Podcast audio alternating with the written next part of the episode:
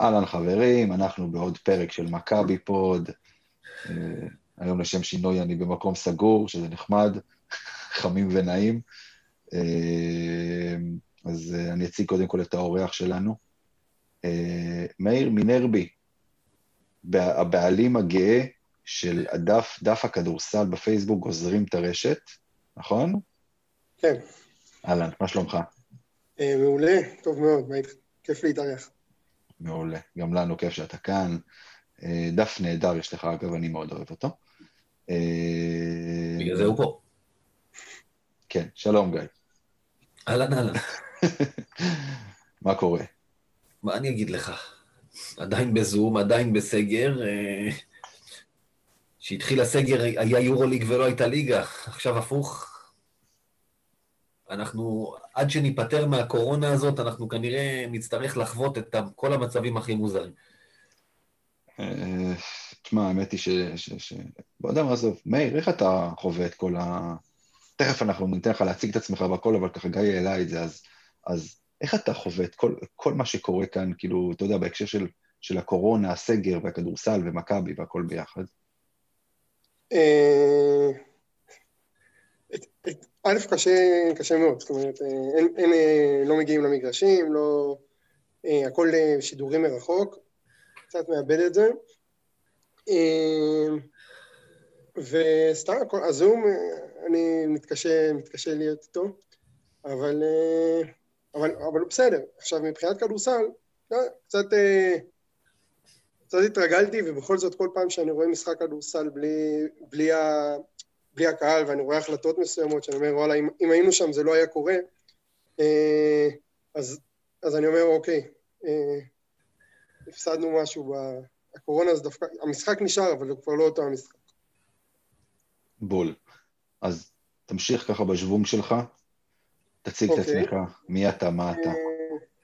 אני מאיר מינרבי, אני בן 23, אוטוטו סטודנט, חייל משוחרר, ובאמת, עם הקורונה, שמתי זה ככה. תמיד אהבתי לכתוב. אהבתי כדורסל, אהבתי גם כדורגל, אבל הרבה פחות. ובמשחק האחרון שהיה למכבי, עם קהל, זאת אומרת, במלחה, אני חושב, היה אפילו משחק הכדורסל האחרון עם קהל. הגעתי למלחה, אחרי ששבוע וחצי לפני אני בחרדות, האם ייתנו להיכנס, לא ייתנו להיכנס, איך יעשו הגרלה עם... היה אז דיבור על להוריד ל-5,000, להוריד ל-9,000, סוף היה חצי מגרש ריק, והגעתי איזה שעתיים קודם, וראיתי את יעקב מאיר שם מישראל היום, מסתובב באזור של העיתונאים, חשבתי לעצמי, איזה נוח לו בחיים שהוא לא צריך לפחד האם יהיה, לא יהיה, הוא יהיה במגרשים.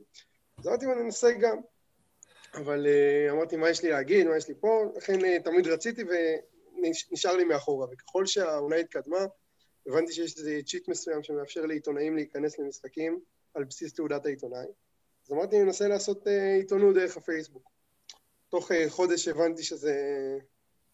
כל מיני אנשים הסבירו לי שזה לא בדיוק עובד ככה, אבל את הדף המשכתי לכתוב, כי כבר נהניתי. וזהו, אז יש לי דף פייסבוק שקוראים לו גוזרים את הרשת, אני מדבר בו בעיקר... על כדורסל, בעיקר על מכבי, זאת אומרת, יש הכנה לפני משחק וניתוח אחרי המשחק, בעיקר לא מהזווית, פחות מתחושות ויותר מה ראינו במשחק, זאת אומרת, מה היה הלך המחשבה של יניס, מה עבד, מה לא עבד. יותר ניתוח מקצועי, פחות פרשנות אולי, אוקיי. וגם קצת על ליגת העל, אני משתדל כמה שיותר.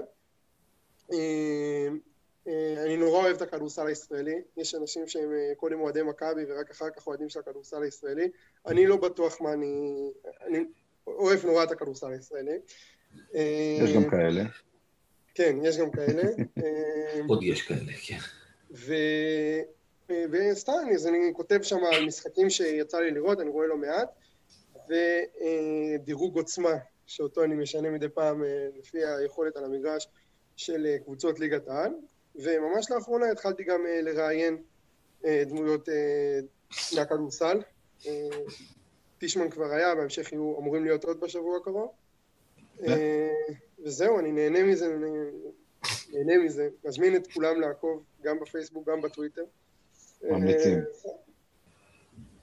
יפה מאיר, יפה. אז בוא גיא, תספר לנו איך היה השבוע שלך. וואו, אתה יודע, איך נגיד, סגר ממשיך. ילדים בבית. ילדים בבית. קיבלתי ביום שבת את החיסון השני, והנה, דיברנו על זה, הכאבים ביד בחיסון הראשון, הבנתי שאתה חלקת את זה עכשיו, אז, אבל זה בקטנה, אני יום ראשון הייתי מעוך לגמרי, זאת אומרת, בלי חום וכאלה, אבל מהימים האלה שאתה לא יכול לזוז יותר מדי, אבל זה עובר תוך יום, ואני מקווה שכמו ש... זה בטח עדיף על קורונה, לפי מה שאני שומע מהאנשים. במישור הספורטיבי, אתה יודע, היה לנו שבוע, אם אתה זוכר פעם, שבפרק העשירי של מכבי פוד, שהקלטנו במשרדים של מכבי ודיברנו עם רואי גלדסטון, אמרתי לו אז את הקטע הזה ממשפחת סימפסון, עם הילד אחד מוצלח וילד אחד מחורבן, ושהתחלף להם. עד שעשינו בכדורגל כזה ניצחון יפה על מכבי חיפה, הרמנו את המצב. פעם הכדורגל, נו. באנו בכדורסל, ואתה יודע, כל השבוע הזה בייס אותך. פנרבחצ'ה תכף נדבר, כי שוב, צפיתי את ההפסד הזה, אבל אז גם לא נתנו לנו את האפשרות לתקן, או להחמיר, אתה יודע, זה גם יכול להיות נגד הנדולו. במקום זה קיבלת שישי בצהריים גלבוע, וגם את זה הפסדת, זה היה מן הכל חמוץ כזה, אתה יודע. אז קצת עקום, זהו. השבוע הזה התחיל אין ספק שהרבה יותר טוב לנצח ניצחון קליל בדרבי, פותח אותו טוב, ואני מקווה שימשיך, אבל אתה יודע, המצב הזה עם היורוליג הוא הזיה, זה לא סביר עליו. כן, אז זהו, אז אני אגיד שאני ביום ראשון בבוקר עברתי את החיסון הראשון, ובערב היה הדרבי, וממש נשבע לכם חצי שעה אחרי שקיבלתי את החיסון, התחילו לי הכאבים ביד, או שזה היה פסיכולוגי. לא, זה ככה, גם זה, כן. אבל בערב לא יכולתי להזיז את היד, באמת, קילחתי את הילדים עם יד אחת, הכל עשיתי עם יד אחת, אפילו את השלשה משלושת המגרש של בר תימור, רציתי לעשות ככה, ולא יכולתי, כי לא יכולתי להרים את היד, עשיתי ככה. אבל כן, אבל צריך גם את זה לעבור את החיסון הזה, באמת, מבחינה ספורטיבית, כאילו, זה, אתה יודע, אנחנו חיים בעולם כל כך מוזר ובתקופה כל כך הזויה שאנחנו מדברים פה על ספורט ואתה שומע סיפורים ושומע דברים שקורים בחוץ ואתה אמרת, התחלנו את הסגר בלי ליגה עם קורונה, הפכנו עכשיו בלי יורוליג עם קורונה, עם ליגה, עם... לא, אבל מה שמדהים, דרך אגב, אתה יודע, ערכנו שבוע שעבר את דורון קרמר שאנחנו מחכים לבדיקה שנייה אחרי שלפרוביטולה נתפס חיובי. ואנחנו דאגנו מביטול משחקים או סגל חסר בגלל הקורונה, וכולם שליליים, ותראה על מה מבוטל לך המשחק, תראה על מה מבוטלים לך. מה שהקורונה לא עשתה למכבי תל אביב עד עכשיו, עשתה הממשלה, עשה הסגר, עשה הקטע הזוי הזה עם הטיסות, זה מה שמדהים. אתה יודע, קבוצות כבר ביורוליג, היו להם משחקים חסרים בגלל סגל חולה, בגלל דברים כאלה. אצלנו כאילו זה לא קרה, ותראה על מה אתה מבוטלים לך משחקים, ועוד מעט נדבר אם זה טוב לנו או רע לנו. כן, אז מאיר, ספר לנו רגע איך היה השבוע שלך. אוקיי, אז א', היה עוד שבוע עם חיסון שני, אז כאילו, לא יודע, גם לא הרגשתי כל כך את הכאבים, אבל מבחינה ספורטיבית הוא היה ממש אחלה. זה גם הדרבי, שהיה כיף לראות... לא יודע אם היה כיף לראות, היה כיף לנצח אותו, לראות, היו משחקים טובים יותר עונה, וגם שאר המשחקים בליגה היו משחקים טובים, החצי הראשון של באר שבע נגד ירושלים, די נהניתי ממנו, מצד הכדורסל, ויחד עם זה צריך הרבה ביקורת לערוץ הספורט על שיבושים טכניים.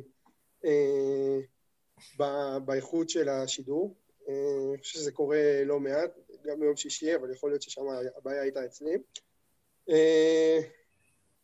חוץ מזה, בסדר, מפסידים לגלבוע, זה נחס, אבל לא משהו שאמור לעניין אותנו יותר, אמור להפחיד, לעצבן, לעניין, שמי שצריך לשחק לא משחק, ומי שלא צריך לשחק משחק. אני מדבר בעיקר על אלבר ושר, אני מניח שאני מדבר על זה בהמשך. זהו, עכשיו לגבי חימקי, הסיבה שהיא לא הגיעה לפה בחמישי זה כי היא לא רוצה לממן טיסה פרטית. בסדר, אחרי שכבר סגרו את השמיים, היא לא רוצה לממן טיסה פרטית. עם היכולת של חימקי אפשר להבין אותה. זה לא משחק שאתה בא ואומר, אני עומד לנצח אותו, יש לי על מה לריב, יש עוד משהו מהעונה הזו. נכון. אין לי טענות אליהם, הם קיבלו את הפרצה. כן, נכון, בסדר, הכל... אז זה מבאס, אבל לדעתי זה יהיה טוב לנו. טוב, אנחנו נדבר על זה. אנחנו תכף ניכנס לנושא הזה, אם זה טוב לנו או רע לנו. אבל אתם יודעים, בעצם, בואו נדבר על זה עכשיו. אנחנו כרגע בעצם במינוס של 2 משחקים. בינתיים. מה, בעצם לא, עכשיו יש 2 משחקי חוץ. אז זאת אומרת, לא תהיה בעיה. שבוע הבא זה מילאנו בחוץ. כן. האמת, אני אגיד לכם, אני אתחיל ואני אגיד, אני לא יודע אם זה טוב לנו או רע לנו. אנחנו נדע את זה בסוף.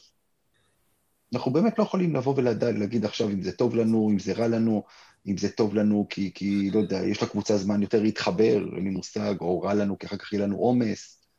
מצד שני, אנחנו עכשיו משחקים יותר משחקי ליגה, שאולי אחר כך יהיה יותר מרווח. בסופו של דבר, בדיעבד, אנחנו נדע אם זה טוב לנו או רע לנו. בסוף. כן, גיא. תשמע, ברור, לדעת אף אחד לא יודע.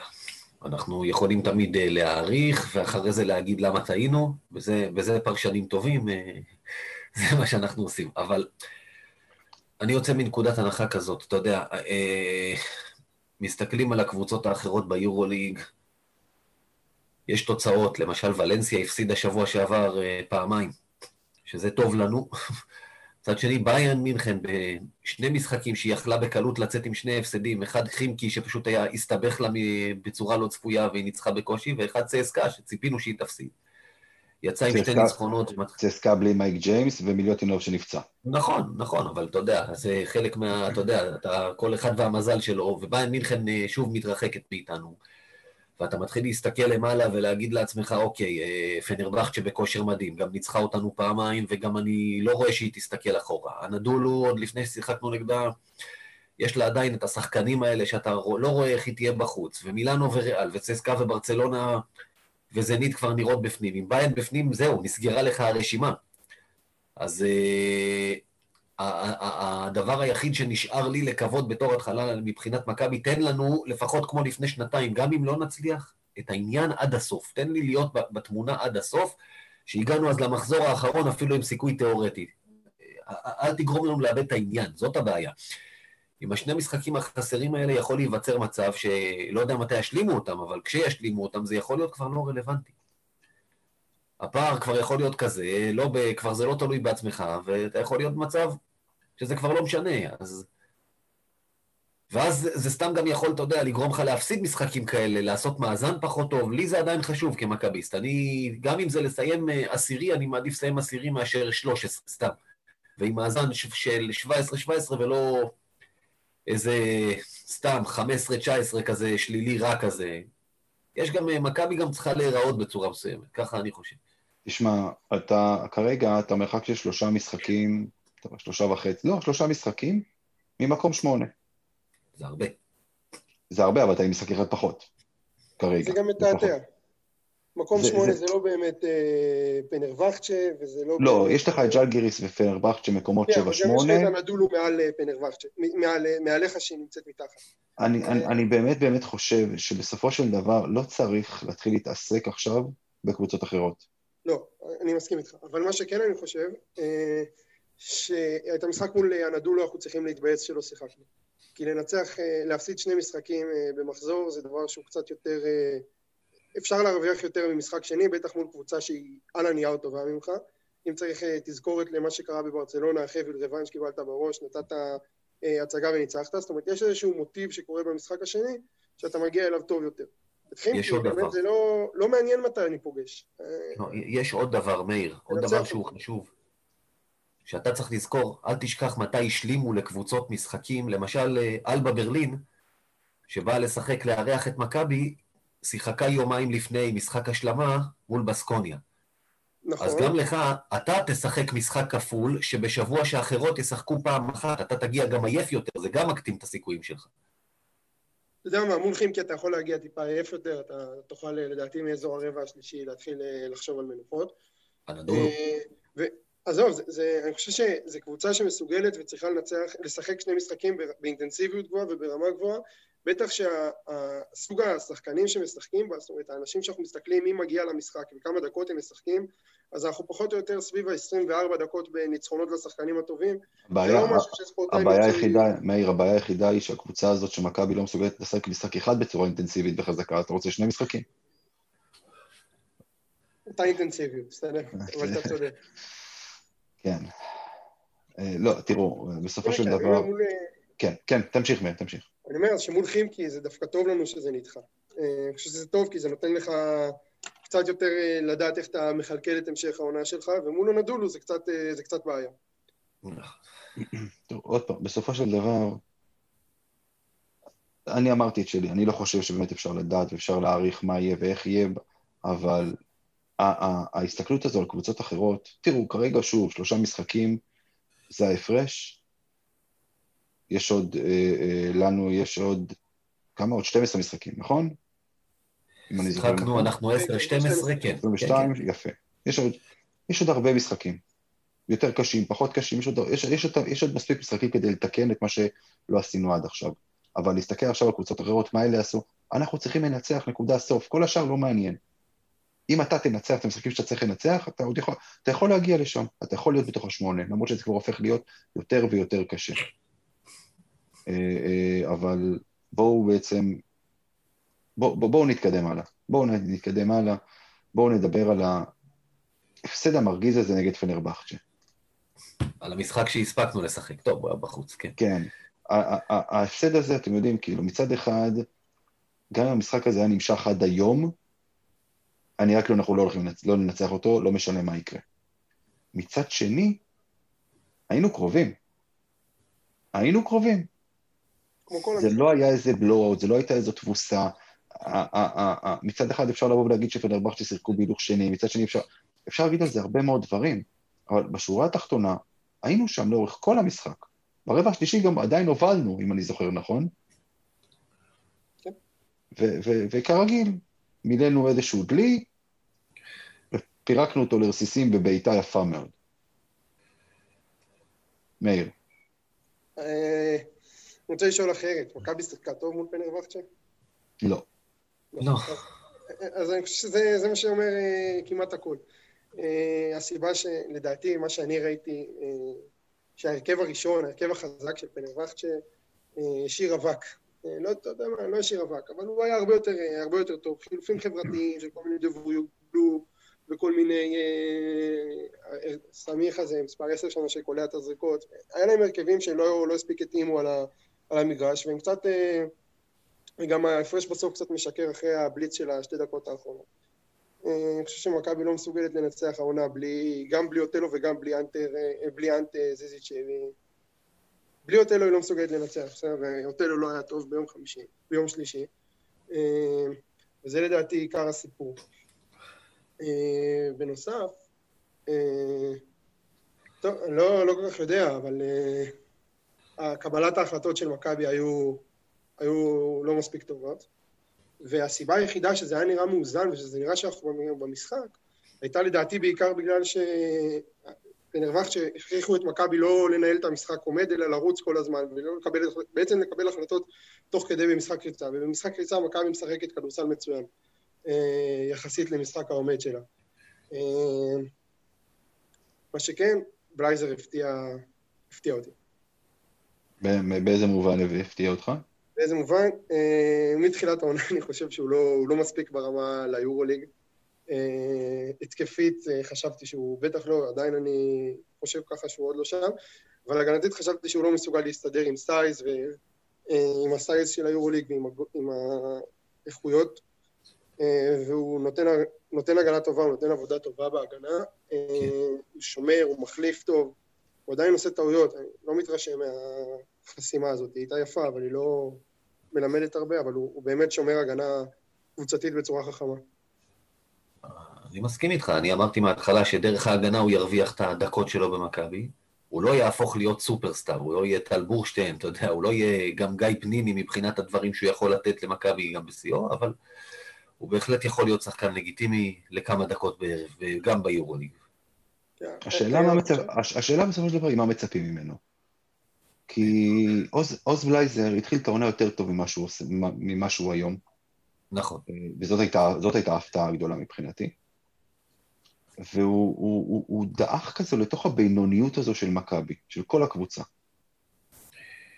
בסופו של דבר, הוא שחקן שציפיתי ממנו, לשים את השלשה הפנויה, לשים את השלשה כשהוא פנוי. המלחמה והכל זה אחלה, זה נהדר, זה כיף. הוא צריך לתת יותר מזה. שוב, הוא לא ייתן 10-12 נקודות ביורוליג בממוצע, זה ברור, אבל השלשות הפנויות האלה שהוא מחטיא, זה מרגיז אותי. אני חושב שזה עניין של ביטחון. בקבוצה שתרוץ טוב, אתה יודע, אם היה משחק אפילו במכבי של שנה שעברה, שהכל היה נכנס להם, כי הם היו במין, איך להגיד, הם האמינו שייכנס להם, זה היה מאוד משנה. אני חושב שבלייזר זה שחקן שחד משמעית, כבר מאחריו אני אומר, צריך להמשיך איתנו, בשאיפה ששנה הבאה תהיה קבוצה יותר טובה, וגם הוא ייראה אחרת, לגמרי גם בקטע הזה. ככה אני מאמין.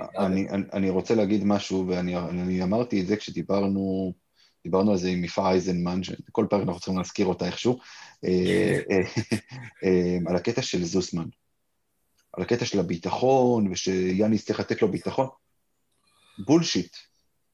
שחקן מקצוען שמרוויח כסף ולא מעט, ועובר את מה שהוא עובר, ונמצא בקבוצה כמו מכבי, הוא לא צריך שמאמן ייתן לו ביטחון.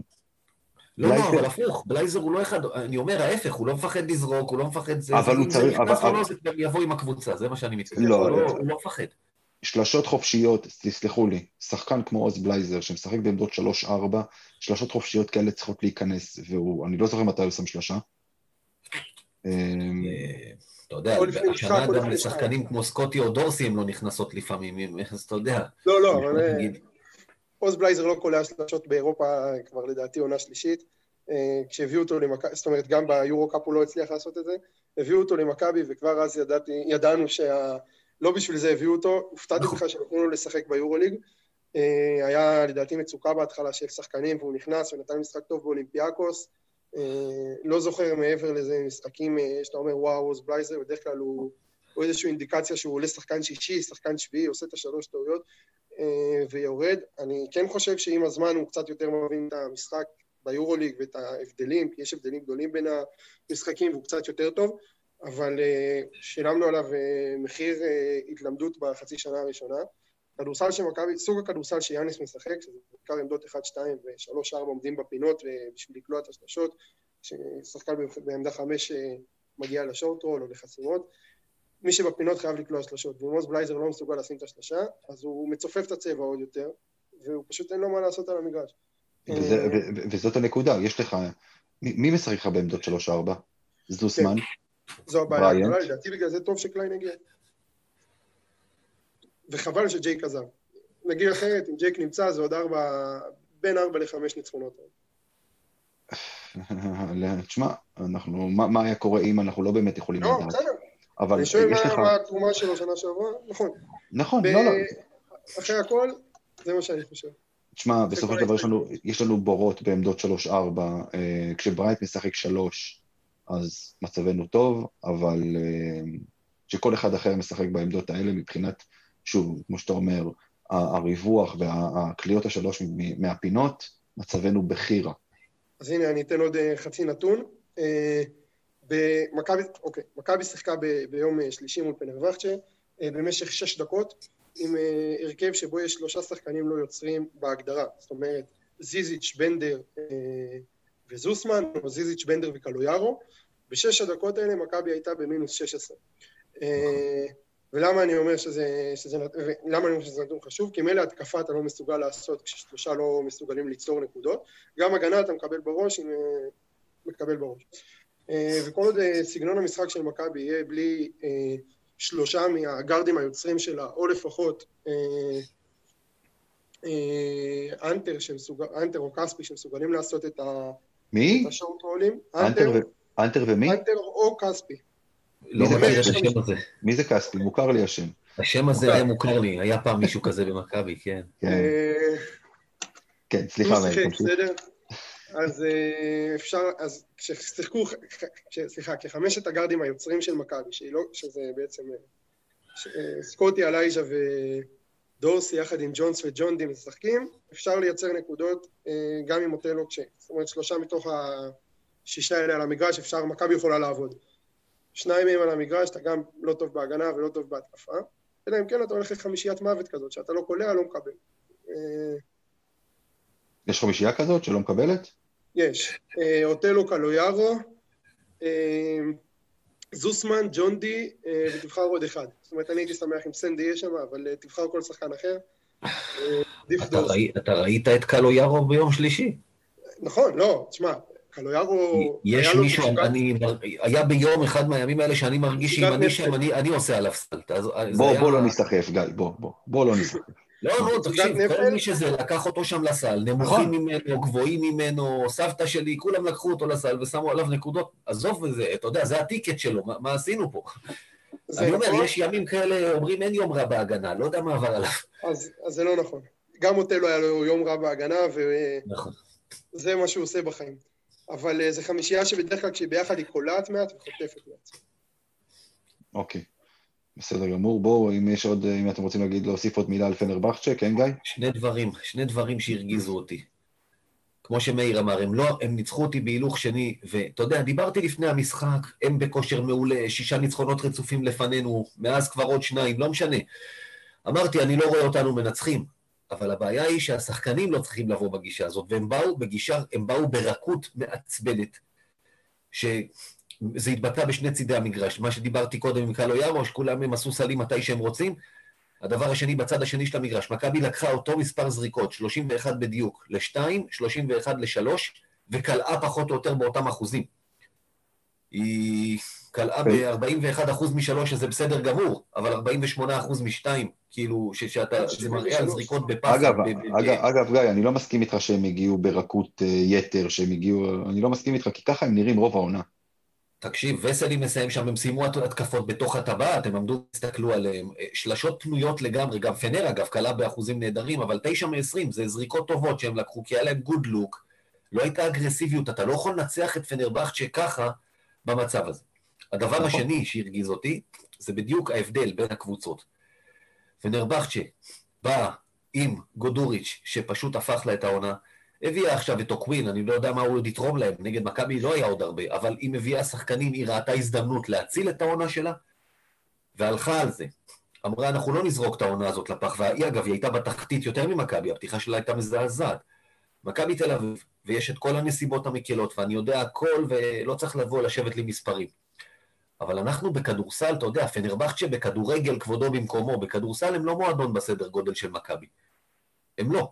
בעשור האחרון הם אולי הגיעו לקדמת הבמה, אני כמכביסט, לא מוכן לקבל ויתורים כאלה ולזרוק עונות לפח, צר לי. ופדרמן יכול לבוא ולהגיד, לא בנינו על העונה הזאת, הם בנו קבוצה שבהחלט בנתה על העונה הזאת, אחרת לא היו רבים כל כך הרבה על זיזיץ' ומחדשים חוזה, כבר דיברנו על זה לסקוטי ולאנטר. החידוש החוזים של סקוטי, אנטר ויאניס היו לפני הקורונה, אל תשכח. בסדר, יכלו לשחרר אותם ולהגיד סבבה, אין כסף, הם היו מוצאים קבוצות, כל השלושה האלה היו מוצאים קבוצות. אם השארת אותם, זה אומר שאתה רוצה להילחם. ואם אתה רוצה להילחם, אז תילחם.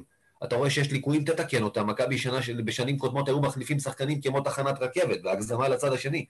לא יכול להיות עכשיו שאתה שחקן או שניים, שכולנו יודעים מי הבעיות שלנו, לא החליפו. ואתה רואה קבוצה אחת שכן עושה את זה, ותקנה את העונה שלה ורצה קדימה, והיא לא תסתכל אחורה. היא כרגע נראית כמו קבוצה לפיינל 4, אגב, פנרבחצ'ה. ואנחנו זרקנו את העונה הזאת לפח.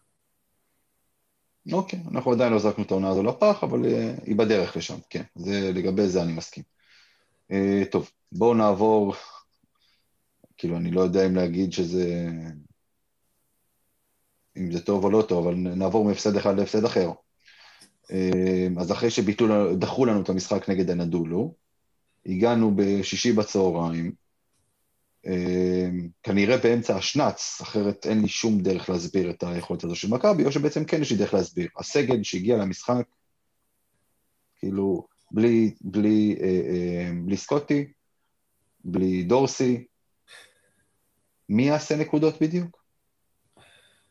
תראה, נגד נהריה, הייתי שם הרי בנהריה, וזה היה בדיוק אותו סגל, אלישע براיינט קלה 25, ביום כמו שהוא היה ביום שישי, אז אין, פשוט אין מי שיעשה נקודות. ואנטר מורחק, אתה יודע, הכל ביחד. זיזיץ', את הנקודות שלו בליגה הוא עושה, אתה יודע, אבל הוא היה לבד. מאיר? כן, אני חושב, א', הסגל צריך לנצח את, הסגל הזה היה צריך להספיק לנצח את גליל, עם יום כלייה מטורף, היה לה זאת אומרת, יפתח זיו, נשים אותו רגע בצד, תומאסון ובלקשיר, אני רואה אותם די הרבה העונה, לא קרובים למספרים האלה, הם נתנו שם כליות מצוינות, אחוזים טובים, יחד עם זה, שפחות מעניין, בסדר, שמנו דורי סער ועידן אלבר היו יכולים לנצח את המשחק הזה ולהיות הרבה יותר טובים בו, אין שום סיבה בעולם שהם יקבלו 3 דקות ו10 דקות, זאת אומרת, דורי 10, הוא שיחק מצוין והוא לא מקבל מספיק דקות, גם עידן אלבר, בטח שאתה מקבל את התרומה הזו מג'ונס שעשה טובה שהיה על המגרש, אתה מקבל את תרומה לא מספיק גדולה מזוסמן, שאומנם קלה, לדעתי הוא קלה 13 נקודות, אבל הרבה מהלכים של לקחת השחקן לסל, והרבה, הוא כן מתאמץ, אי אפשר להגיד שלא, פשוט הצעד הראשון שלו בחזרה מהפציעה הוא לא מה שהיה, והפיזיות שלו היא לא מה שהייתה. אני מנסה להיזכר עוד משהו, אותה לא בסדר. טוב, לא יודע, צריכים היום לנצח את זה. איך? אתה אומר צריכים היום לנצח, למה? חוץ מזה שהם לבשו גופיות צהובות, מה ראית במשחק שאתה אומר זו קבוצה שצריכה לנצח? אתה ראית כדורסל ממכבי? במשחק עצמו, אני אומר עוד לפני המשחק, זאת אומרת שישבתי בבית וחשבתי כמה היא, כן? ואמרתי בין 6 ל-7 הפרש למכבי. למה שיהיה בין 6 ל-7 הפרש למכבי? כי אלישע براיינט שחקן הרבה יותר טוב ממה שהוא הראה וממה שיש לגליל להציע. והגליל היא קבוצה שמבוססת הרבה על משחקים שלא עובר פס ועל משחקים, באמת, קבוצה מאוד נחמדה, אני נורא אוהב אותם כשלעצמי, אבל המשחק שלהם הוא לא מספיק שוטף, וכשמגיע ג'י איי ופלויד, שהוא הסנטר שלהם, ופוגש את אנטה זיזיץ' שהוא היה אמור לא לעשות כלום, הוא היה אמור להיות מנוטרל, כי הוא מתבסס על סייז, ואנטה, לפחות בסיבוב הראשון, לפחות נגד התאום שלו, ג'וש ניב, הוא הראה שהוא מסוגל לשתק. היה שם קליעה טובה מאוד, וכן, אני חושב שקבוצות מגיעות מול מכבי, הן מגיעות במוד קצת יותר תבוסתני, זה... להפך, אני חושב שקבוצות מגיעות נגד מכבי, אז יש להם יותר מה להוכיח. לא, אז אוקיי, נגיד את זה אחרת. הזרים מגיעים כדי לתת הופעת חייהם, והישראלים מגיעים מפוחדים. כדאי לבדוק את המספרים, אני חושב שאני צודק, בדקתי אותם לדעתי לפני שנה, אבל בסדר, אתה יודע מה, יכול להיות. בוא, אני רואה. הפסד מעצבן וכאילו לא קשור לכלום, אבל אני רוצה להגיד משהו אחד, וכתבתי את זה בקבוצת הפייסבוק שלנו, והגיע הזמן לשים סוף לפסטיבל יפתח זיו. בוא, אני לא... למה לא מביאים את יפתח זיו למכבי? כן, כל הקמפיין הזה של... אגב, גם צביקה שרף אמר את זה שהוא יתארח אצלנו, אם אתה זוכר. שמה? שיפתח זיו צריך, מכבי הייתה צריכה להביא אותו. גם הוא טען את זה.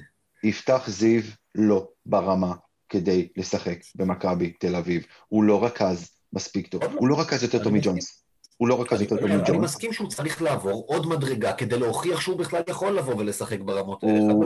תראה, אם הוא היה ילד בן 18, 19, 20, הייתי אומר לך כן, אני מסכים איתך. הוא בן 25, אם אני לא טועה. שוב, אני חלילה לא רוצה לפגוע בו, אני חלילה גם לא מזלזל בו, שיהיה ברור לגמרי. שחקן נהדר, עם הרבה ביטחון, אני אוהב את השחקן הזה. בסדר גמור, אבל בואו נדבר על מספרים שלו ביום שישי נגד מכבי. יש שחקנים שאני מאוד אוהב, ואני אומר אם לא, אתה יודע. אמיר, למה שלא נדבר על המספרים שלו נגד מכבי במפגש הקודם? זאת אומרת, בחצי גמר... אני מסתכל, תשמע, מאיר, אני מסתכל באופן כללי. בסדר? אתה מדבר על הליגת קורונה, הוא נתן שם מספרים מטורפים, אבל באופן כללי גם העזרים שבאו בחשק של... תשמע, אתה שם את הלב הישראלים כי חוו בליגת קורונה, זה היה לא ממש מייצג את מה שקורה בזה. בדיוק, מאיר, תשמע, אני מסתכל לשחקן באופן כללי, בסדר? מה לעשות? יפתח זיו, איזה תפקיד הוא משחק? אחד. הוא רכז, הוא פליימקר. נכון. איך מודדים רכז? אוקי אסיסט, שליטה בקצב משחק, יחס אסיסטים עיבודים? יחס אסיסטים, אני לא מסכים. לימדו אותנו, אני חושב שלימדו אותנו בבית ספר ובחוגי כדורסל שרכז לא צריך לאבד. אני לא בטוח שהמשוואה הזאת נכונה. שמעתי יותר מדי את האוזמן טוען שהיא לא נכונה כדי להשתכנע. אז מה? אוקיי, אז הוא איבד 3 כדורים. אז מה? השאלה... אבל בסדר, אבל ניהול המשחק שלו הוא טוב, בחירת הזריקות שלו הוא העלה מאוד, בצורה מאוד משמעותית את האחוזים שלו, השליטה שלו בקצב של המשחק היא מאוד מרשימה, וגם ההגנה שלו יש לו פלא גוף עליון נורא חזק והרגליים זריזות. אני, בלי קשר, אחרי כל זה, אני חושב כמוך שלא צריך להביא אותו למכבי. והסיבה הפשוטה שבליגת העל בכדורסל יש רכז אחד שצריך להיות במכבי תל אביב ישראלי, וקוראים לו נועם דוברת, שהוא אחד השחקנים הכי מפתיעים, סליחה, לא מפתיעים, כולם יודעים מהו, אבל אני חושב שהוא אחד השחקנים הכי חכמים, הכי שקולים, יודעים, יש לו סייז מצוין, ויודעים לנצל את המרווחים ואת הגדלים שקיימים ביורוליג. במובן הזה ים הדר ויפתח זיו, הם מצוינים, יש להם אינסטינקטים טובים, יש להם חשיבה טובה, הרבה בעיות בהגנה מעבר למשחק הלחץ, אוף דה בול, יש להם שם בעיות, אבל נועם לגמרי, עדיף על שניהם. תשמע, אני אגיד לך משהו לגבי, בוא נסיים רגע עם יפתח זיו, ושוב אני רוצה להדגיש, אין לי שום דבר נגד הבחור, וזה גם לא מתוך מקום של זלזול, חלילה. יפתח זיו יכול להיות במכבי, רק אם אנחנו מביאים אותו בשביל הליגה. ביורוליג שיהיה מחוץ לסגל, כי הוא לא קרוב בכלל, והוא לא הוכיח עדיין שהוא יכול להתקרב אפילו לרמה הזו. ים הדר צריך להיות במכבי, אולי בעוד שנה או שנתיים, אחרי ששוב, שיוכיח שהוא יכול להיות ברמה, שיוכיח את עצמו קודם כל באיזושהי ליגה אירופית, בינונית. בסדר? צ'יפופו ליג, יורו-קאפ, משהו בסגנון הזה. ומשהו שאני טוען, ואני חושב שהסיפור הזה, אגב, שקפץ אתמול לגבי הבוררות שלו עם פועל תל אביב, ובקיץ גם היה סיפור יותר בפועל תל אביב, משהו עם הדראפט, השתן צריך לרדת לו מהראש, ומהר. כי מבחינתי שחקן כזה הוא רעל בחדר ההלבשה. האגו בשמיים, לא חושב שמישהו כזה צריך להגיע למכבי. לגבי נועם דוברת, אני חושב שהוא צריך להגיע למכבי, אבל שוב, הוא צריך יותר להשתפשף. מה עשתה? צריך ללכת עוד תחנה מעל מכבי ראשון, משהו, להראות עצמו במקום קצת יותר רציני. יכול להיות איזה הפועל ירושלים, יכול להיות איזה, כמו שאמיר אמר, קבוצה שמשתתפת במפעלים אירופיים, ספרד, צרפת. בעונה שעברה נועם שיחק ביורו-קאפ עם ראשון, הוא היה טוב. נכון. זאת אומרת, זה לא, זה BCL, יורו-קאפ, זה לא צ'יפופו ליג, זה ליגה די טובה, זאת אומרת, הוא היה שם טוב, זה אחד. שתיים, אני קצת תוהה לגבי איפה נגיד אלישע براיינט הוכיח את עצמו, לפני שהגיע למכבי, איפה דורון פרקינס הוכיח את עצמו, איפה ג'רמי פרגו, טוב, הוא לקח אליפות בארץ, אז אולי שם זה נחשב. לא, אני אגיד לך משהו, נועם דוברת עדיין צעיר מאוד, וזה משמעותי. זה משמעותי. זוסמן הגיע צעיר מאוד. דני הגיע צעיר מאוד. זוסמן גדל במכבי. זוסמן גדל במכבי. אתה צריך להשמיד בין זרים וישראלים. זרים, יש פה הרבה כאלה, עזוב שזה היה אילת. כמו שחולון הביאה כמה גניבות שהגיעו אחר כך לטופ יורוליג. זרים לפעמים אתה כן מצליח לראות בהם איזה איכויות שאתה אומר בוא ניקח אותם עכשיו כי הם יהיו שווים הרבה יותר אחר כך. אז זה לא פעם ראשונה ששחקן הגיע מהליגה למכבי וגם היה טוב, אתה יודע, ויש כאלה שנפלו, אבל יש כאלה שהיו טובים, זה שונה מהישראלים. יש יותר שנפלו מאשר שהיו טובים, אגב, כן? נכון, אבל יש גם מספיק שהיו טובים. נכון. אז אני קצת חולק פה על הדבר הזה, אני חושב שלא צריך לבדוק את תעודת הזהות של השחקן, ונועם דוברת שחקן ברמת יורוליג. הוא עכשיו לא ברמת יורוליג, אבל עוד שנתיים, בטח כשהוא מתאמן עם קבוצת יורוליג, ושיש מאמן טוב ויאניס טוב לצעירים ברמת יורוליג, זה אמור לעזור לו. זה פשוט, זה פוטנציאל זועק יורוליג, זה דומיננטיות, זה קבלת אחריות, זה ריווח של המגרש, זה הסייז המתאים, הגודל הנכון. הרבה זמן אני לא זוכר כזה שחקן שנמצא בארץ, שאני אומר, וואו, טל בורשטיין. הוא פוטנציאל יורוליג. מה? טל בורשטיין. טל בורשטיין היה פה באיזה שנה? 2000? נכון, הוא מהתעודה של 2000, זאת אומרת באזור 98, אז הייתי בן שנתיים, אבל עדיין שראו אותו, בסדר, אתה צודק, הנה, זה בדיוק מה שאני אומר. טל בורשטיין, במקרה גדל, הוא שנתיים מעליי, והוא גדל בבני הרצליה, כמו שאני גדלתי בבני הרצליה. כשהוא היה בתיכון בי"ב, אני הייתי בי"ד. ובאמת, מהרגע הראשון, אני חושב שהוא היה בנוער של בני הרצליה, דיברו עליו כשחקן מהטובים בארץ, אם לא הטוב ביותר, לגיל שלו, ועובדה, מהר מאוד, אחרי עונה אחת, אני חושב בבוגרים של בני הרצליה הוא כבר הגיע למכבי, או שתי עונות. עונה אחת, דעתי עונה אחת. כן, אז... אוקיי, אז היה טל בורשטיין, היה יובל זוסמן אחריו, דני ידענו שהוא פה על זמן שאול, עשו לו, לא יודע, היה פה על דקות. נועם דוברת צריך להיות האיש הבא, הוא השחקן ישראלי הבא שיהיה מספיק טוב ביורוליג, אם זה לא יהיה הוא, זה יהיה לדעתי רומן סורקין, אבל אם הוא ירצה, כאילו, אם מכבי ירצה אותו, הוא ירצה. אוקיי, טוב, אז בואו עכשיו אנחנו, גיא, עוד משהו שאתה רוצה להוסיף, או שאנחנו מתקדמים הלאה? מילה אחת בקטנה, אתה יודע, זה בדיוק העניין, שבה הקבוצה עם כימיה שמשחקת, זה רק חשף את הבעיה הזאת במכבי של המכבי א' וב'. בליגה שמשחקים 5 זרים, ואתה רושם 8, ויש לך 8. וראית את זה, הנה, זה בדיוק ההבדל בין גלבוע לבין הדרבי. אגב, גלבוע קבוצה יותר טובה מהפועל תל אביב, ואפשר להתווכח למה מול אחת הקבוצות הטובות בליגה, אתה משאיר את ה... איך אמרת, את מי שיקלה בחוץ, וזה לגמרי לשדר זלזול. אני לא הופתעתי מההפסד. אתה ראית חבר'ה שכאילו אספו אותם על המגרש פעם ראשונה, ואמרו להם, תשחקו, כי אין שום כימיה קבוצתית בקבוצה הזאת שעלתה על המגרש. וברגע שהנה, העלית את סקוטי, למשל, זה כבר נראה אחרת לגמרי, הקבוצה הרבה יותר רגילה, להסתמך עליו. מכבי תל אביב צריכה לשנות דיסקט. כל עוד יש פה 5 זרים בליגה, היא צריכה ללכת על צבא קטן וחכם יותר, לרשום 6 זרים, מראש לקחת 6 זרים, אבל טובים, כל אחד תותח, ולא 8 שחצי מהם בינוניים, די כבר עם הבינוניות הזאת. וזה הכל. ואז היתר ישראלים, את הישראלים הטובים במצב כזה תוכל להביא אליך, כי הם לא יבואו לנגב את הפרקט ולהגיש מגבות, אלא להיות חלק. אני כבר אמרתי את זה, לדעתי קריס ג'ונס, דון בנדר, קלויארו, יש לך ישראלים היום שהם לא פחות טובים מהם. אני חוזר... ישראלים תביא תותחים, תביא ווילבקים, תביא טלו, תביא כאלה שהם באמת, אלייז'ה, שמרימים לך את הרמה. לא כאלה שהם לא פחות, שהם לא יותר טובים. אנחנו נחזור לאותו ויכוח, שכבר ניהלנו כמה וכמה פעמים, ואני עדיין בדעתי, אין פה מספיק ישראלים טובים, להיום, אני בוא נגיד ככה, אם ניקח רגע את מה שמאיר אמר לגבי נועם דוברת, הוא פרוספקט אדיר, היום הוא עדיין לא יכול להיות שחקן יורוליג, לדעתי, שוב. תוך שנתיים יש לך פרודור. תוך שנתיים בסדר, אז אתה בא ואתה אומר, אוקיי, עכשיו שנתיים, אני מביא 6 זרים, ואז יש לך בעצם במקום בסגל עוד 6 ישראלים, אוקיי?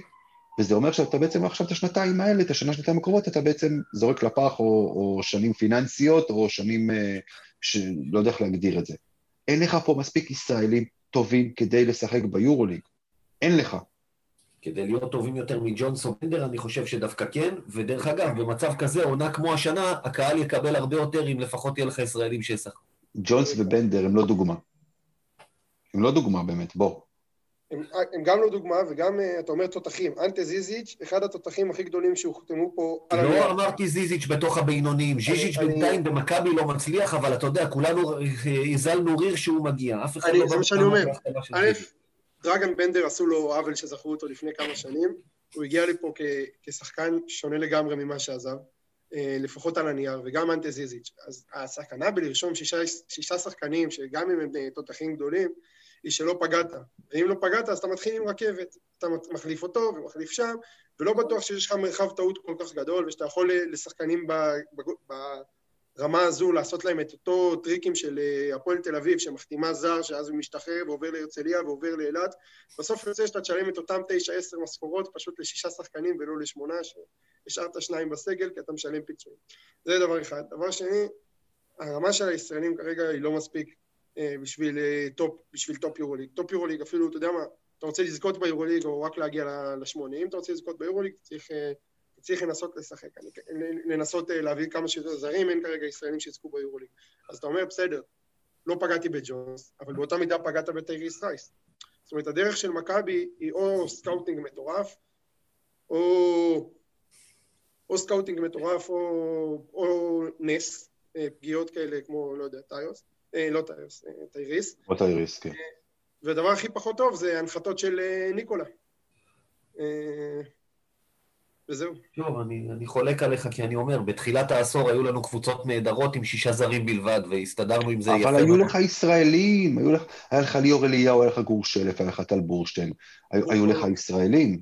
אין לך היום ישראלים, עוד פעם, אתה לא מסתכל על ים הדר, שאתה אומר הוא פרוספקט, אתה מסתכל על נועם דוברת. תחילת העשור, לא תחילת המילניום. טל בורשטיין בתחילת העשור הזה היה כבר חצי שחקן אחר. אז זה היה את יוגב אוחיון? יוגב אוחיון, כן. סדרה מטורפת. גיא פנימי. אוחיון, כן. מי עוד?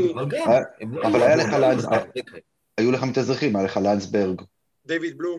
דיוויד בלו. נכון, דיוויד בלו, כן, הלוואי והיה לי דיוויד בלו עכשיו, זה נכון. חצי דיוויד בלו, חצי דיוויד בלו אני קונה היום.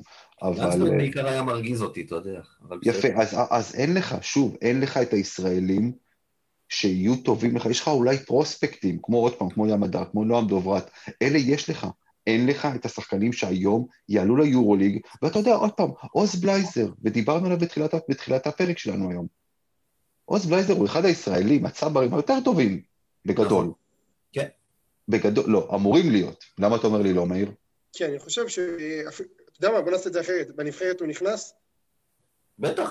לא נכנס בנבחרת. לא נכנס. הוא לא יותר טוב מ... א', זה עמדה הבעייתית מראש, אבל הוא לא יותר טוב, לא מרפי גינה, לא מ... תומר גינת. לא מתומר גינת ולא... כן, לא מתומר גינת ולא מרפי מנקו, ששניהם לדעתי כרגע עדיפים עליו. אבל בלייזר... בלייזר יכול לשחק גם בעמדה 3. אבל אז הוא לא יכול לשמור על גרדים שמהירים יותר ממנו, ויש לו שם בעיות אחרות בעמדה 3. במכבי הוא משחק בעמדה 3, וזה לא... אני לא מסכים איתך, אבל בסדר, אני דווקא חושב שהיא בהחלט... יש לו מקום... לדעתי הוא כרגע לא חמישייה שנייה אפילו בנבחרת ישראל מלאה. זהו, זה לדעתי אומר הרבה. אוקיי, בסדר, תשמע, זו דעתך וכמובן שהיא לגיטימית לחלוטין, אבל בוא נגיד שככה אוס בלייזר הוא אחד הישראלים הטובים בעמדה שלו, ואתה רואה שהוא לא מסתדר ביורוליג, הוא לא מסתדר, וזה לא, ובסופו של דבר, שוב, יש פרוספקטים, אין שחקנים שיהיו טובים היום, או בעונה הבאה נגדיר את זה ככה, אלא אם כן אתה שוב לוקח הימור, לוקח ים הדר, לוקח נועם דוברת, לוקח את השחקנים, רומן סורקין, לוקח את השחקנים הצעירים האלה, וזורק אותם למים, ונקווה שהם ילמדו לשחות לבד. וזאת הבעיה פה. טוב, בואו אנחנו עכשיו כמה מילים על הדרבי, בקצרה. מה נשאר ממנו, אתה יודע, פה את תל אביב זה באמת, חוץ מהשמן ממנה כלום. ים הדר וזהו. ניצחון כצפוי, ברגע שסקוטי חזר משחק, ואתה משחק עם קבוצה יותר רצינית, עשית את זה קל, ככה צריך, לא נפצע אף אחד. דיברנו על זה כשאירחנו פה את אבי סופר, ובדרבי הקודם שהיה בגביע, הדרבי בטח בדרייבין, זה אחד המשחקים שבהם אני לא מתגעגע לקהל, אין את הקללות הדוחות לרגב, את הצ'ימון מזרחי תתאבד והשירי שואה, שקט ושלווה, ואין את האירועים האלה שהיינו מדברים עליהם כל פעם אחרי, עברת חלק, ניצחת אותם, חבל לי על הירידה במחצית השנייה, כי אני, אתה יודע, דרבי זה, איך אמר שימון, if it's 20, make it 30, חבל לי שזה ירד, אבל אתה יודע, עברנו את זה חלק, תודה רבה, ונקסט. מאיר, יש לנו משהו להוסיף? לא, רק לשים לב לפער הגדול באנטה זיזיץ', שבאירופה הוא קשה להתייחס אליו, ובישראל זה מה שאמור להבטיח אליפות. בסדר, כי בסופו של דבר אין לך סנטרינג בסייז הזה כמעט בארץ. יש שניים, אבל הם לא מספיק טובים.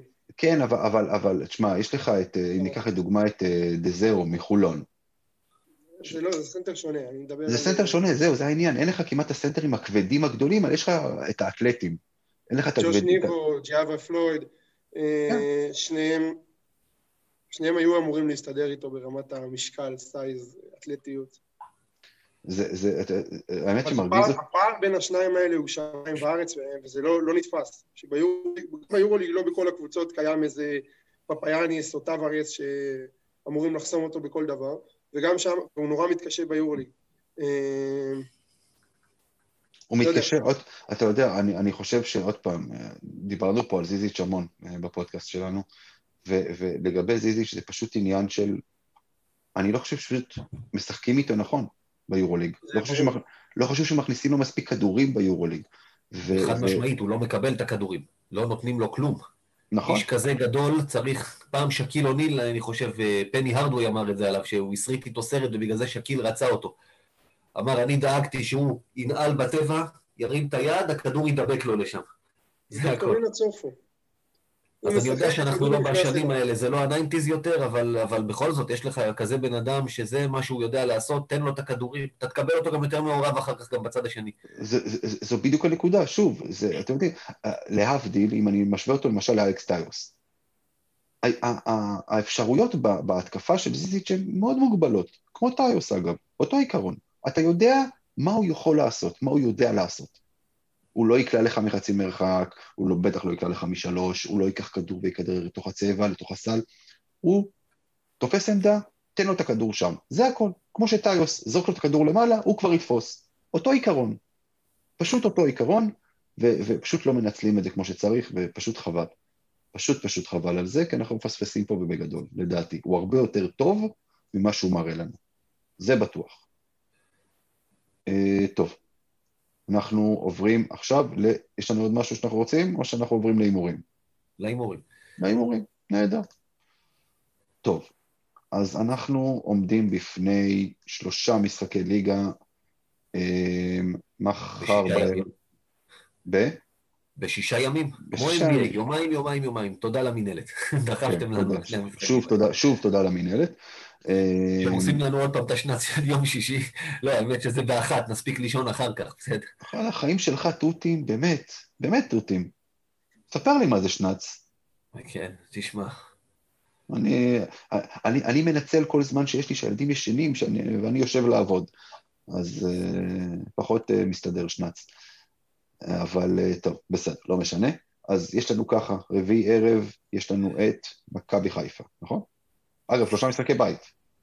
כן, זה ככה יצא. לא שזה כזה משנה, כן, בוא נגיד, מכבי מתל אביב לראשון. אבל בסדר. רביעי ערב, מכבי חיפה, שישי צהריים, הפועל באר שבע, ראשון, מכבי ראשון. ראשון, כן. ראשון, כן. 3 משחקים. מאיר, כמה ניצחונות למכבי? 3, אפילו די קלים. מול באר שבע יהיה עד המחצית צמוד.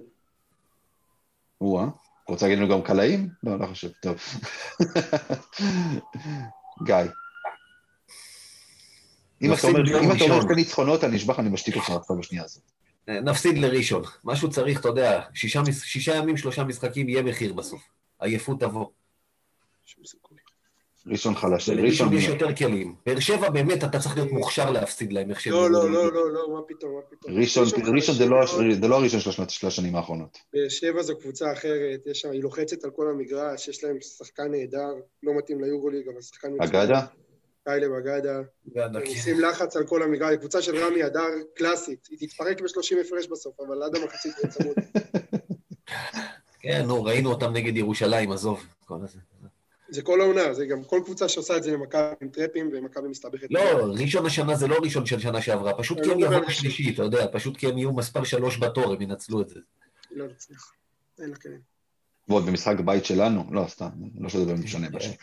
כן, טוב, לא, אני 3 ניצחונות וחסר למכבי שלו. טוב, אז ככה, אז היום מכבי פרסמה את הסגל, שלה לקראת המשחק מחר, נגד מכבי חיפה, ופורסם שמי שבעצם בחוץ אלה ג'ונס, תזכיר לי גיא? ג'ונס, דורסי, אוטלו הנטר, יפה. וכמובן סנדי וקספי, שאחד עדיין לא חזר אחרי קורונה, והשני עם וירוס הבטן הארוך בהיסטוריה. לא, אבל אז יפה. עובר לנהריה לדעתי, או לפחות ככה פורסם השבוע, שנהריה... פורסם שמתעניינים, אתה יודע, מתעניין, גם אני מתעניין, לא יודע. גם אני מתעניין בלקנות בית בכפר שמריהו. אני מתעניין במרצדס קבריולט, מודל, כן, בדיוק, אני מתעניין. מתעניין, כן, נהדר זה. לא, לא יודע, אולי כן. לא, אז בכל מקרה, אז בעצם, אז כספי חזר כבר לאימונים, אז אני שואל אתכם, כמה דקות ישחק עומרי כספי בשלושת המשחקים הקרובים? 0. 12. רגע, שנייה, מאיר, 12, אוקיי. הוא לא ישחק בשלושת המשחקים הקרובים גם, אתה אומר, גיא? אתה יודע מה, ביום ראשון נגד ראשון ישחק 10 דקות. יאללה. לא משחק השבוע. יום ראשון יחזירו אותו כי יש יורוליג שבוע הבא, ינסו קצת. אבל אז זה סותר את העניין של 2 משחקים בשבוע. לא, בוטל השתי משחקים. בוטל, בדיוק, יניס שיכול לשחק. כן, זה היה לפני הווירוס בטן, עכשיו אולי יגידו משהו אחר. בוטל יום ספורט. אם אנחנו כבר מזכירים אותו באמת, אומרי, אני אוהב אותך, אבל די, זה כבר לא מצחיק יותר. אם לא מתחשק לך לשחק יותר, תגיד לנו, נקבל בהבנה, רק תשחרר אותנו מהחוזה היקר ומכל הבלגן. מספיק, זה כבר עבר את המצחיק, זה כבר לא... הבדיחות שרצות על זה ברשת, די, זה כבר פתט, לא נעים. הוא עוד יחזור ויפתיע את כולנו. קשה להפתיע כשאתה כל כך טוב. תשמע, אני עוד פעם, תשמע, כספי של העונה הזו, של אחרי הפציעה, זה לא הכספי של...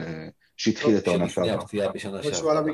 שהוא על המגרש, המגרש נראה אחרת, הוא גדול יותר, הוא מרווח יותר, הוא מאפשר... כן, כי עוד פעם... לא סתם מכבי מנסחת איתו. המשחק של כספי הוא חכם, הוא מאוד חכם, אבל, זה מעט מדי, ואם הוא יחזור זה יהיה מאוחר מדי, וזו הבעיה. זו הבעיה. אבל זהו, זה לא עניין של רצון, זה עניין של... זה הגוף, מכבי אדם היוסק שיחתימו אותו. יש הרבה שיחלקו על זה, למען האמת. וירוס בטן, מה זה קשור עכשיו הגוף?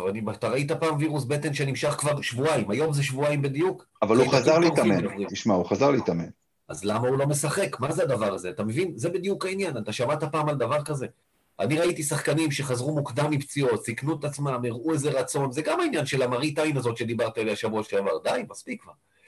תראה שאתה רוצה, לא שיחקת שנה כדורסל, בוא תראה קצת עכשיו שעל איזה פקקת וירוס בטן, גמרת על שלשל, חזרת לשחק, אולי תבוא לשחק קצת. אתה יודע, יותר מזה אני אגיד לך. אתה יודע כמה שחקנים נרשמים מחר למכבי חיפה? 11 שחקנים. יש לך מקום לעוד אחד. אם הוא יכול ומשחק ומתאמן, תרשום אותו.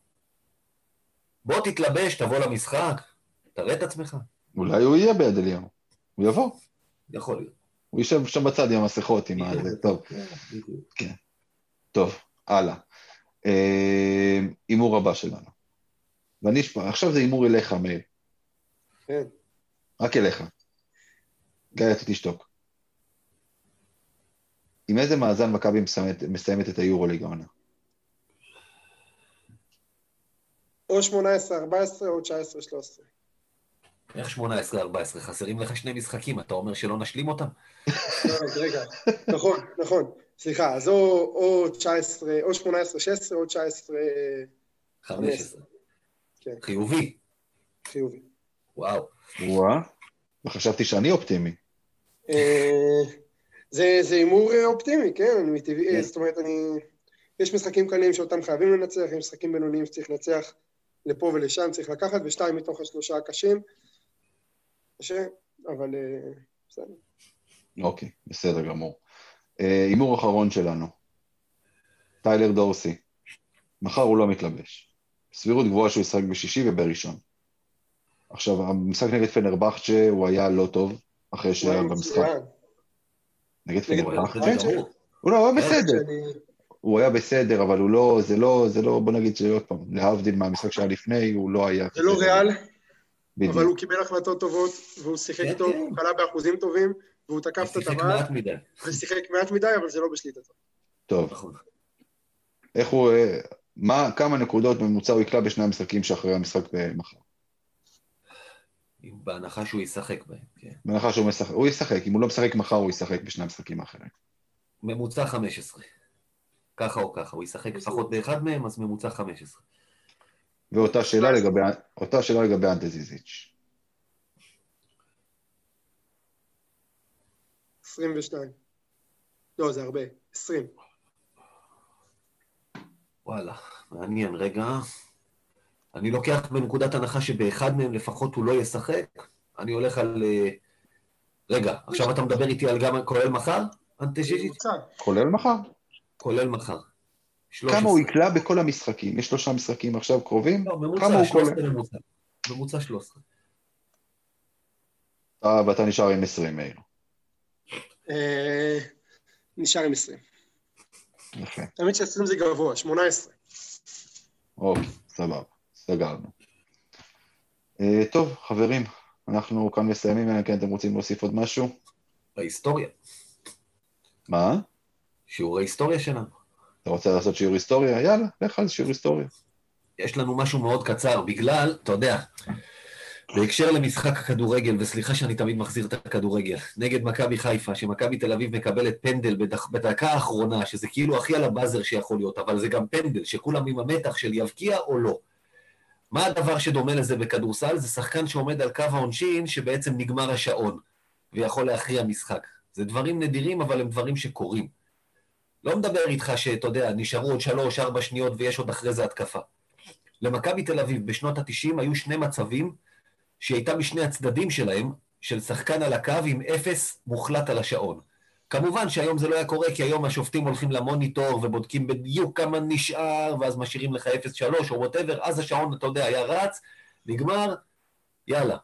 אז בעונה 91-2, גליל עליון, אז גליל עליון, באותה עונה היא לקחה גביע, שנה לפני שבא פיני גרשון, עם מולי קצור, היא מגיעה ליד אליהו, בשנים האלה לא מנצחים ביד אליהו, אתה יודע, זה לא איזה, לא כמו עכשיו שעוד קבוצות ליגה באות, אז קבוצות ליגה היו בבינוס 10 בחנייה כבר, אתה יודע.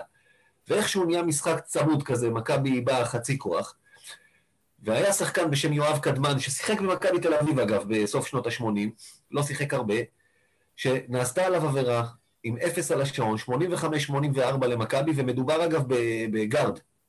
זאת אומרת, אתה לא שולח איזה שקיל, אתה יודע, שאתה אומר, וואלה, יפספס. והבן אדם לא עמד בלחץ, במינוס נקודה, הכתיא את שתי הקליות ומכבי ניצחה. הייתי אז עם המשפחה בחופשה באילת, בכלל לא ראיתי את המשחק, אבל אני זוכר למחרת את העיתון של הספורט, שיש לך שתי התמונות של כל הספסל של מכבי חיוור, ג'אמצ'י ושמעון מזרחי עם הידיים ככה על הראש לפני הזריקות, וכולם ככה עם הידיים למעלה, אתה יודע, אחרי הזריקות. זה דבר אחד. ודבר שני, זה משחק שאני חושב שפעם נזכרנו בשיעור היסטוריה. מחזור ראשון של גביע אירופה 94-5. נגד פה אורטז של אנטואן ריגודו, מי שזוכר את השחקן הנהדר הזה. עם הראש. עם התנועה של הראש. שבאה לפה ועשתה לנו חיים קשים, מכבי תל אביב איבדה את גיא גודס בפציעה השנייה שלו באותו משחק, וצ'יימברס הגיע לפה ועוד לא נרשם למשחק, שיחקנו רק עם צ'ורה בתור זר אחד, וריגודו עשה סל גדול, איזה 7 שניות לסיום, מכבי יצא להתקפה שהייתה נראית הכל חוץ ממתוכנן, כי לא היה טיימאוט ובלגן גדול, ואיכשהו זריקה שהוכתעה שם, צ'ורצ'יץ' עם ריבאונד התקפה, עשה חצי פולו כזה, השופטים החליטו שזה היה ניסיון זריקה, ועם 0 על השעון שלחו אותו לקו, ואתה יודע, היה את השקט הזה של הקהל, היה קהל, המתח הזה, אתה יודע שאף אחד לא נושם שהוא הולך לקו, והוא הכניס את הראשונה, וכל האוויר יוצא, אתה יודע, כולם קפצו שם, זה קטע נהדר. קודם כל ירד הלחץ, אתה לא מפסיד, כי כולם ראו בחלומות שלהם, בסיוטים, עוד מחטיא פעמיים. מדובר על סנטר, קלעי של, אתה יודע, ככה 70%. את השנייה הוא הכתיא, אבל מכבי ניצחה בהערכה, אבל זה פשוט הזכיר לי את זה עם הפנדל שהיה מול מכבי חיפה, אמרתי, הנה, הפנדל של הכדורסל במצבים האלה. זאת הפעם האחרונה שאתה מזכיר פה את הכדורגל. זה עוד יקרה, זה הכל קשור לנו בחיים, אין מה לעשות. כן, תכלס, כן. מאיר מינרבי, עם הדף, גוזרים את הרשת בפייסבוק. תודה רבה לך. תודה רבה לכם, נהניתי מאוד. גיא קופיצ'ינסקי, תודה רבה. ואנחנו נתראה שבוע הבא עם ניצחונות, ולפני משחק ביורוליג. משחק ביורוליג, אנחנו כבר לא זוכרים מה זה. כן, לפחות, אתה יודע, אתם יודעים, לפחות לא תהיה לנו פגרה. כשיצאו לפגרת הנבחרות, תקלר את המשחק נגד 0, ידחו לנו למשהו מתישהו, מלך החודש יש פגרת... אבל יורוליג משחקים גם בפגרה, לדעתי. לא יודע, יש איזשהו... אין לי מושג. יש שבוע פגרה יחיד בעונה הזאת.